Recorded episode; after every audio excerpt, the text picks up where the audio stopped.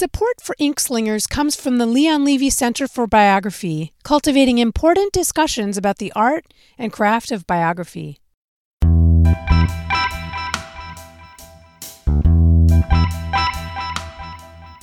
Welcome to Inkslingers. I'm Jenny Skoog. Today's guest is Professor Nicholas T. Boggs. Professor Boggs is currently at work on a literary biography of James Baldwin to be published by FSG which has been supported by research fellowships from the NEH, the Leon Levy Center for Biography, and the NYU Center for the Humanities. He received his PhD from Columbia and now teaches at the Department of English at New York University.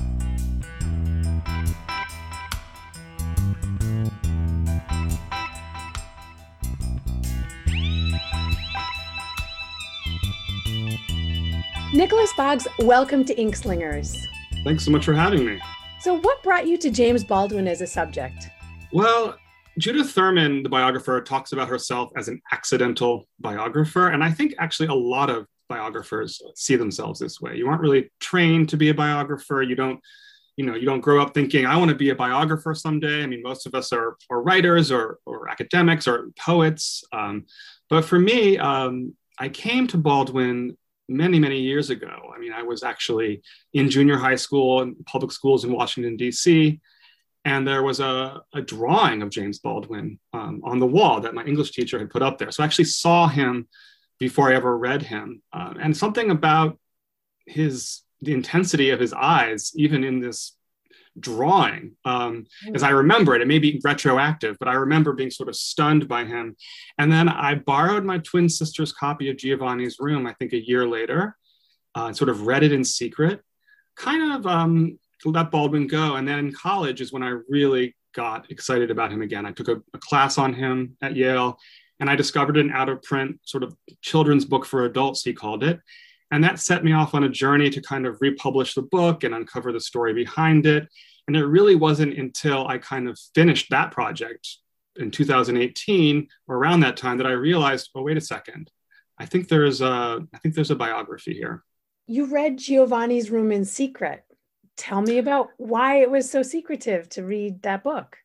Sure, I did. I mean, I think for many for many people, but certainly for many gay men of my generation and and and and older, uh, I think Richard Goldstein, who did an important interview with James Baldwin in the Village Voice in 1987, called it a, a vector of self-discovery for a whole generation. And it's true. Before we had, uh, you know, television shows and films, you know, popular culture representing, you know, uh, same-sex experiences, literature really served that that function for us. And uh, Giovanni's Room was the first time that I sort of saw that represented, um, you know, in a in the book. And of course, I was not yet comfortable with certain aspects of myself, so I hid I hid the copy and then went back to it. Um, and you know, to then learn that he was also writing about race relations in these really important, fascinating ways.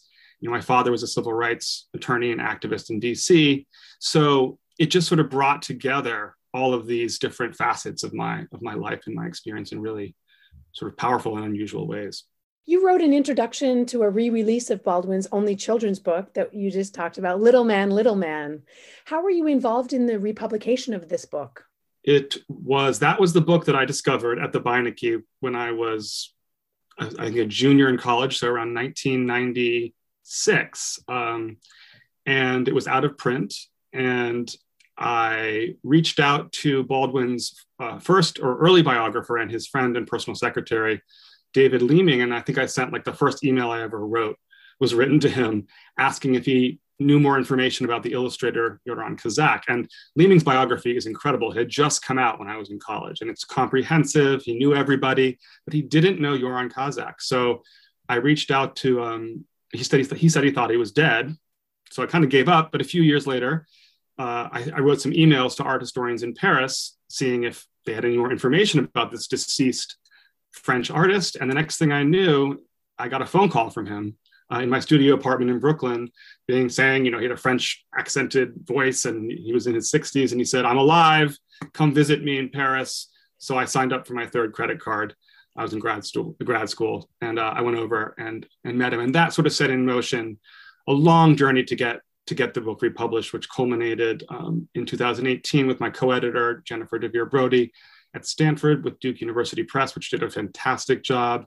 And I worked with uh, Baldwin's niece and nephew, who sort of inspired the book. They wrote the afterword and the foreword, and we had a launch event in Harlem at the Schomburg, and it was a, a very sort of special and gratifying experience. I want to back up and talk about that 2003 meeting with Cazac, uh, Baldwin's collaborator, this French artist. You open up a third credit card. How many meetings did you have with him, and how long did you stay in France? It was very exciting. I mean, you can imagine. I, I had been I had already published about the book Little Man, Little Man, um, and then to it was almost like a ghost or a, or a character from a novel, you know, coming to life. It was extraordinarily um, exciting, and I went over there for he had an exhibition. Uh, it actually ended up being his the final like, solo exhibition of his of his life, mm. and the and it was um, we had never m- met. So I went into the gallery, and this man came up to me and I didn't realize it was him, and he didn't realize who I was, even though he knew I was coming. And we started to have a, a conversation about la lumière, the light in the gallery, and and only later did his son, who was actually Baldwin's godson, come up and introduce us. And then I, I interviewed him. I stayed for like a few days. I met his I met his wife. I met his children, um, and then I came back the following summer and lived in Paris to interview him for the entirety of that summer. And unfortunately, he he died uh, in 2005. So just two years later, uh, he died of cancer, unfortunately. But he was a magnetic, charismatic, uh, uh sort of die-hard bohemian, anti-establishment artist. Um, and he was just, you could see um, Baldwin, Baldwin had a lot of friends and people in his life who kind of were outsiders. And he was certainly among them.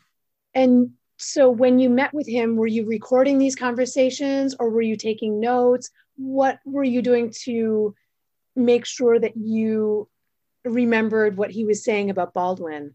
Uh, I did. I did record them, um, and I did take notes. I also had uh, a friend who was whose French was better than mine along uh, to kind of help me help me translate because his his English wasn't very good. My French is not that great. So I do I do have the tapes, um, and I transcribed all of them luckily because a couple years later I was a postdoc at, at Wesleyan University and I uh, had just finished transcribing them. And I went off from my apartment to teach a Baldwin seminar. And I came back and some, there was a cigarette on the, on the stairs leading up to my apartment and then a hole in the door. And I stupidly walked right in and I didn't have much because I was had just finished my PhD. But among the items stolen were an old VCR and um, my recording device with the final cassette in it. So um, fortunately, I just that afternoon finished transcribing. So these recordings that, except for the one that's lost, are you going to donate them to a library somewhere? I hope so. I have a lot of I have a lot of materials. I think you know um, I've benefited greatly from the generosity of others. Uh, foremost among them, David Leeming, who dedicated, uh, not dedicated, but he donated all of his archives to the Beinecke. Um, where, so I was able to access uh, original interviews that he did with Baldwin in the 80s and others. That uh, so I think it's important for biographers to once their book is published, to yeah donate the knowledge that they, that they have because the reality is there are aspects of interviews that I do that I won't use that might be very useful to others, just as yes. is the case with with right. Leeming's archives. Um, I'm also hopeful that some of the original archives I came across related to Little Man, Little Man can eventually be donated or you know somehow passed along to uh, mm-hmm. to the Schomburg, which has an incredible archive of both the Beinecke and the Schomburg have incredible Baldwin archives and wonderful, thoughtful curators um, helping people navigate them. The James Baldwin archives are housed only at the Schomburg, or where else are they?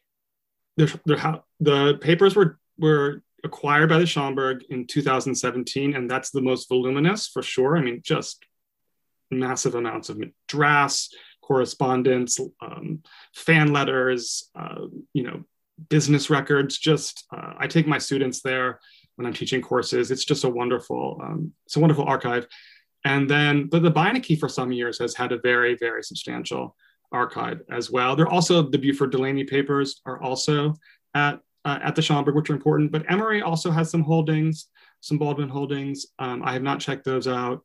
Um, and actually, the British Library has uh, uh, some some interesting materials, not like primary stuff that he wrote, but um, but rec- video recordings and first editions of of sort of the, the British editions, which are interesting to look at.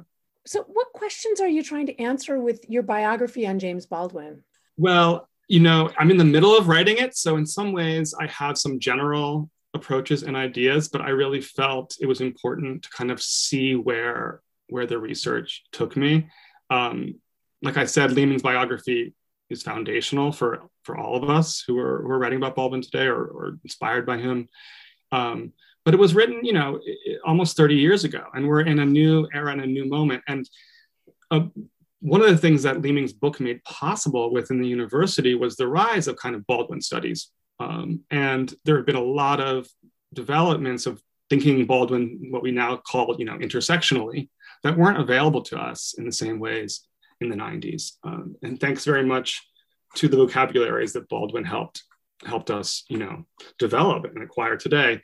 So there hasn't been a trade biography since since Leeming. So I part of my task is to kind of draw on the knowledge that's been produced across this discipline, but make it accessible to a broader readership because so many people are interested in Baldwin now. I would have never predicted this 20 years ago, but he's sort of really part of the cultural conversation now, as he should be, you know, around racial justice, the prison industrial complex, uh, sort of the instability of sexual identities. Um, you know, he's just he's just a key he's a key voice, but he can sometimes get reduced to sound bites, which happens to you know any number of, of key cultural figures. So so part of what I saw was okay, how can I kind of um, not translate, but you know, draw on this incredible um, archive of scholarship that's been happening um, to illuminate his importance today. Um, I also became increasingly interested in various sort of relationships, geographies, and communities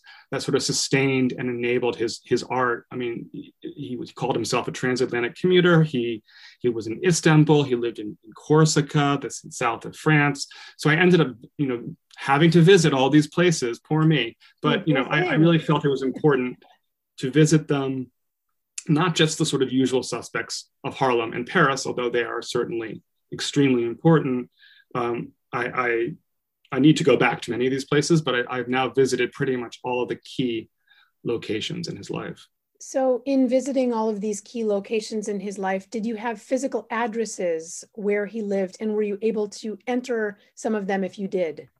Yeah, it's very important. Uh, Rob, the great Robert Caro uh, has this book, uh, you know, Working, where he talks about um, what makes a great biography in addition to reading everything turning every leaf or turning every page as he said mm-hmm. you have to go into the places so you can really um, describe and, and especially in my biography is a sort of a narrative biography so it's really telling his life story in addition to weaving kind of literary some accessible literary analysis but it really is the story of his life in these various places um, so one of the first I went to is kind of a rite of passage for many uh, people writing about Baldwin, which was the, uh, St. Paul de Vence, where he moved in the seven, early 70s and eventually bought his house. It's also where he died in 1987. Sort of, it's where a cross section of his friends came through. Everybody from Miles Davis and Nina Simone to Josephine Baker, Henry Louis Gates, you know, uh, you name it. So anyway, many Baldwin scholars and people writing about him have traveled there and tried to essentially break into the um, into the house. And I'm definitely one of them. I, I jumped over the back of of the um, of the wall. I didn't go inside the building, but I was able to kind of see where you know where he looked out at the Mediterranean and where where he sat on in his sort of um, outdoor space, you know, having hosting these friends and writing. And, and I could, unfortunately, as, as many people know, uh, through a lengthy legal battle, uh, Baldwin's estate lost uh, this property and it's been turned being turned into condominiums, you know, as we speak, which is a really sad. Wait a second. So are they are they tearing it down or are they just like gutting? What's going on?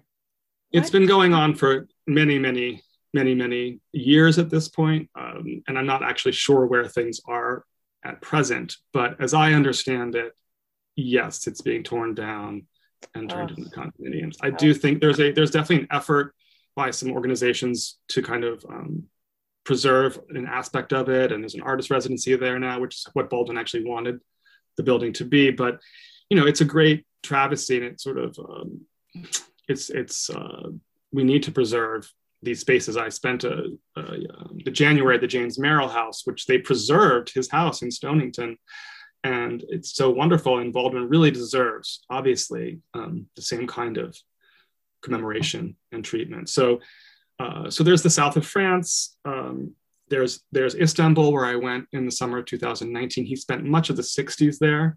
Uh, the scholar Magdalena Zaborowska has written an incredible book about that about that period called um, also from Duke actually called The Erotics of Exile, James Baldwin's Turkish decade. But there's still a lot more work to be done about his time there. Um, and then um, he went to Corsica. Wait a second. So how do you yeah. how do you know where to go when you're there? Of course, you have some addresses. Were you able to go back into his writings and rediscover certain places? Well, I was very fortunate that I had a Turkish research assistant who was who's fantastic, who who took me around, but also that there is this very generous community of Baldwin scholars. There's Magdalena. Uh, there's also um, Ed Pavlić had been there, so he, he's he's a poet and scholar, and he shared with me some of the addresses. I was, and so did she, and I was able to cobble it together. The problem is that a lot of these addresses change over time, and the same is true of a lot of addresses in Paris where where he lived. Um, you have to figure out um, where he was before. But yes, I was able. To, there were a few different spots that he lived in. Uh, some of them right on the Bosphorus, remarkable spots, um, and I was able to um, to see them. But you know, then you look up and you're like, oh, there's a huge bridge there that wasn't there when he lived there, and now so it just changes the whole. Mm. cars going by, it just changes the whole the whole ambiance of um, yeah. you know, and even you know, he spent time in, So I haven't been there yet, but I want to, but he, ten, he spent time in the Swiss Alps um, where he wrote his first novel. But the Swiss Alps don't even look the way they did, they did back then because of climate change and everything. So you have to be careful about grafting. You know, you have to really be aware of how things are now and how they have actually changed from even, you know, half a century ago. So you mentioned that you've been in touch with James Baldwin's living family members, including a niece and a nephew. How do these relationships affect your work on this biography? The experience of republishing the book was really my, my only sort of experience, uh, which was a wonderful one. Um, you know, uh, Baldwin's nephew, uh, Tejan, was the inspiration for Little Man, Little Man. Um, he asked Baldwin, you know, every time Baldwin would come home from from France, his nephew would say, "Uncle Jimmy, Uncle Jimmy, when are you going to write a book about me?" And uh, eventually, he did, and it surprised him. It just showed up one day in boxes, you know, I think around Thanksgiving or something. Uh, and another character in the book was in, his niece Aisha was inspired. Uh, Blinky was inspired by her, and so it was really um, the process of working with them on writing the afterword and the forward to Little Man, Little Man that the book took on uh, this really, really special dimension of um, how do you to have the adults who inspired the book when they were children write the afterward and the forward is just you know such a gift to to the world which is what little man little man was supposed to be. It was it was inspired by his niece and nephew and it was for them but it was also dedicated to beauford delaney you know his who was his mentor who was unfortunately sort of um, in ill health at the time and would die soon after the book was published. So the book was supposed to be a gift to individuals, but also to the world. So it was very, very special to work with them. We then did a two minute trailer where Tejan, who now lives in Paris appropriately, um, did, read from the book and did the voiceover. And we had some archival footage. So it was very, very special to work with them. Tell me about your research process during the pandemic. Well, I'm very, very grateful to the Leon Levy Center for Biography. When the pandemic hit, it was like a month after it, or two weeks after it hit, that I got the very exciting news um, that I would be able to really devote myself for the last year uh, to the writing of this book. I have done much of the research, but I was planning on going back that summer to back to Istanbul, um, back to um, uh, Paris, you know, just sort of some wrap up kind of research. So, but in the end, it's been a blessing in a sense because I need to write, I need to finish a full draft of the book and I'm about halfway through before I know what the gaps are that I need to go back to Europe um, to fill in. So the pandemic has been very challenging in many ways, uh, for sure. But I would actually say, you know, for the writing of a biography, you, there's always more research you can do. There's always another person you can go see. There's always another archive. Uh, there's always you can always reread another book. Being forced to stay in one place was strangely, um, or perhaps not strangely, a benefit. And I was able to, I think, I think it was Cheever who said, like, to make himself right, he takes off his belt and just ties himself, ties the belt around the chair so that he so that he writes the book. And and in a sense, uh, that's what I that's what I was forced to do. There's also a, a, a massive amount of transcription that takes place um, for biography. So I, I had the time to do that. And again, I'm very grateful to the Levy Center. I had a, a research assistant through them who did a lot of helping with help with the transcription and the notes.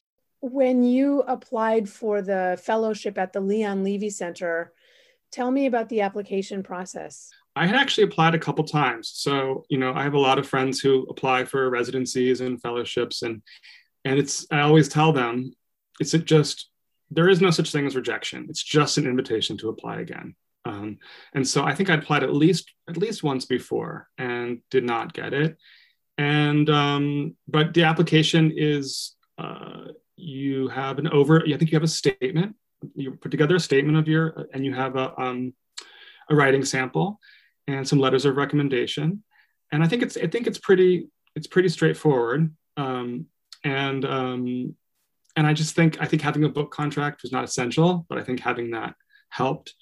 Uh, and i think also just having a better sense of of where the biography was going so that the writing sample was as strong as possible. They know it's, they obviously know it's a draft, but you really want to have your best writing, um, you know, as part of your sample. So I'm going to go back to when you were a teenager and you read Giovanni's Room um, in secret, right? Yeah. And then to today, where you're writing this biography, how has your view of Baldwin evolved from the time that you read that book to today? Great question. I mean, I think when I read him then, it was very much kind of the politics of identification, right? Which we all need at a certain time in our lives, right? To see ourselves reflected back at back at us, um, and it was a very complex uh, representation of white masculinity that Baldwin has in that novel. The narrator David is sort of wrestling with not just his sexual identity, but his kind of uh, limited gender notions as well in relation to women, uh, his, his limited uh, his limited capacity as an American, uh, and specifically to see past this kind of myth of American innocence. So Baldwin wrapped that all all together, and that was that was important for me to kind of confront on multiple levels at that at that at that age, and then it was very productive for me to realize that Baldwin um, actually rejected a lot of these identity categories, like he didn't like gay, even like he didn't want to be a quote unquote Negro writer. He was constantly complicating the idea of sort of these stable identities and the idea that we have to identify in the ways that dominant culture tells us we have to identify. And that that was part of the evolution too. But in terms of, you know, reading all of his work, exploring his life, talking to people about his life, you just realize what an extraordinarily extraordinary life he lived, which is not always true of writers. Like we spend a lot of our time sitting in these chairs, maybe with our belts kind of wrapped around the chair, you know, tied around the chair. Baldwin lived an extraordinarily social life, um, in part because he could write it at night when everyone else went to sleep. But he also lived through, um, you know, the sexual revolution, the gay liberation movement, civil rights movement, like anti-colonial movements. Um, he lived this intensely global life. Um, I just don't think there's another person out there with that who lived that the breadth and intensity um, that Baldwin lived. So, kind of understanding um, his struggles, but also like his his triumphs. And his life is sometimes thought of as this kind of tragedy, um, but in many ways, and it certainly is tragic. He died way too young in many ways, his life is just, I mean, to think that he was capable of writing I think he wrote something like after 1970, he wrote like seven of his 27 books or something like that. He never, he didn't slow down, you know, and he mm. kept changing. Uh, he kept experimenting and he kept speaking the truth to power, you know, mm. throughout throughout his life. He did not um, ever, in, in fact, in many ways, he became more radical the older he got, and the more he sort of saw a kind of global global struggle. Um, yeah. So I had just have an immense amount of um, interest and respect for his his toughness actually. You're a white man uh, writing about a black man. What pushback or what feedback have you gotten in this regard? I mean that's a great question and i think an important one especially in the context of baldwin right? Um, baldwin of course lived a profoundly interracial life. Um, and he wrote about race relations but not in a static way. I mean, he it, it shifted over over the course of his life. Um, my feeling, you know, is that we need more white people, not fewer white people, reading Baldwin.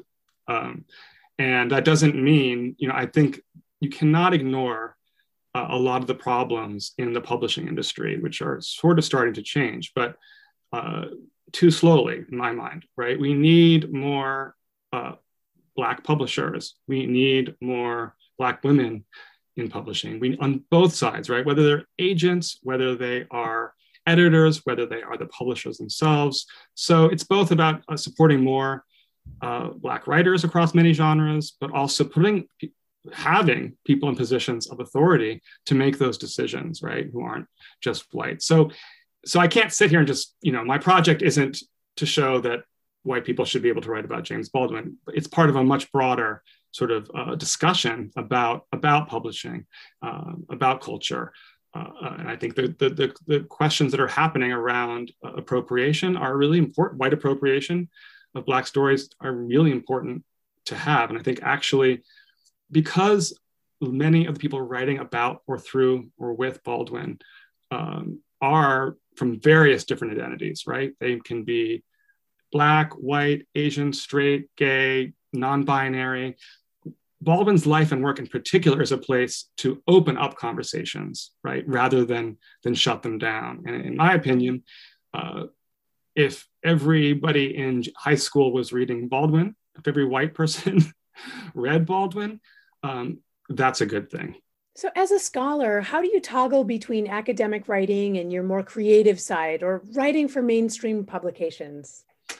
yes, that is um, that actually is has been part of the fun of this biography. I have to say, there's been many challenging aspects, but you know, I got my PhD uh, first, and and I enjoyed it a lot, and I enjoyed research and close reading and literary criticism, um, but I was a little. I wanted, you know, in in in sort of at least when I was in grad school, biography was seen as kind of a bad thing right like you're you're going to read the literature through that lens and it's reductive and you need to sort of look at the language and which which i still believe in you know the latter part but i was always interested in the lives and you're not supposed to talk about that in the seminar room and i was also interested in narrative right i write i write fiction a bit and creative nonfiction as well and that's, probably where my later my next books will be located so I went and got my MFA, strangely, in some ways, after the PhD.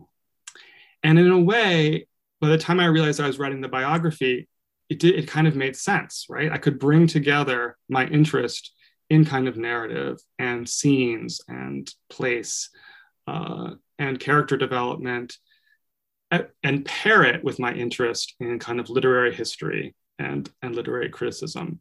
Um, so I feel very fortunate to be, you know, with a publisher who kind of really encourages precisely precisely that combination right uh, there's a lot there's a lot to be learned for, I, I do think sometimes biographies about writers that don't really talk about the writing are are a little strange to me um, i want to be able to have a balance um, but i also want to help readers enter uh, the literary works in ways that aren't alienating right in ways that that invite them to think about the relationship between the life and the work, not in a sort of they're the same thing, because they're not, but what are the resonances? What are the influences? How do they mutually kind of constitute each other over the course of a lifetime?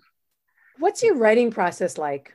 Writing a biography is like a jigsaw puzzle. I mean, you're you are using so many different sources from the literary text to interviews that you've done to the interviews that others have done to prior biographies to scholars to newspaper articles. And I was very befuddled by the whole process for many years. And then my agent said, Well, why don't you storyboard the whole thing? So I was actually at MacDowell Colony uh, where Baldwin went in the 50s, a few times in the 50s. And I was actually in the studio. This was back in 2011. I hate to say because so much time has passed, but um, I was in the studio that he stayed in. He'd signed his name there. And I just storyboarded, like I was working on the book proposal at that time, but I just storyboarded his whole life. And I found that to be immensely helpful, like almost looking at it like a film. Like you have to think in terms of scenes. Um, you really do um, when you're writing a biography. It can't be all scenes, but it's important to have scenes to keep the reader engaged and kind of organize the life um, in a way that that you want that is readable right um, mm-hmm. so i found storyboarding and i and i've and i've kept doing that throughout the process of writing the book i don't you know i'll spend a week just storyboarding a section before I mm-hmm. even you know sit down uh, sit down to read it. I uh, Candice Millard is a is a biographer, and she did a recent Zoom about about sort of tension and suspense mm. in, in narrative nonfiction, and uh, and she also storyboards. Although I have friends who don't, they just they find that too prescriptive, um, and so I think every everybody has a different process. But a lot of people do it, a lot of this work on their computers. I physically need physical archives. Uh, I need the process of tacking the piece of paper into the corkboard. I need yeah. to go over to the bookshelf and pick up a book and open it and sit down and read it. I, all of that kind of tangible um, work for me is part of the is part of the sort of creative process. Hmm. Would you ever write a memoir? I think I would. I mean, I think I I I, I have pieces of of one that I was working on before in fact, for, for in the beginning, I thought I would be writing, um, I might be interspersing elements of memoir with this book, and then realized that that that, that was not working. Um, yeah, I think my next project is going to be a kind of mix of memoir with some fiction, actually, a sort of a, a hybrid, a hybrid book. Um, I, I obviously Baldwin is d- very dear to me, but I've been sitting with him now for many many years. And my next project will will be branching will be branching elsewhere and genre wise as well. What do you do for self-care? I try not to do what baldwin did for self-care to be honest which was you know to uh to drink scotch a lot. But um i do some of that. But actually i do a lot of the really kind of normal boring things i suppose of going for long walks. I run um, I also, um, you know, some people listen to jazz, and I and I listen to some jazz, but the most calming sound for me is turning on the tennis channel and hearing a tennis ball being hit back and forth for some reason. I don't know. You could do a psychoanalytic analysis of, of what's going on there, but I uh, I find that immensely calming just to have that that sound. And I also I also play tennis, um, but um, self care. I'm also um, I'm also I actually think being out of New York City has has been a form of self care for the last year. I find it very challenging to write in the city um, as much as I as I love living there. Um, so I think uh, getting out of the city is also a form of self care. Well, Nicholas, I've really enjoyed speaking with you today. Thank you so much. Thanks so much for having me. Do you have a question, comment, or want to suggest someone for a future episode? Tweet us at Inkslingers2 or email us at inkslingerspodcast at gmail.com. Follow us on Instagram to see photos of today's guest, and don't forget to visit our website at inkslingerspodcast.com. Inkslingers is written and produced by Jenny Skoog and Sierra Holt. Help with sound design and editing comes from Eric Farley. Special thanks to the Leon Levy Center for Biography for their support. Our music is Dub Feral by Kevin MacLeod.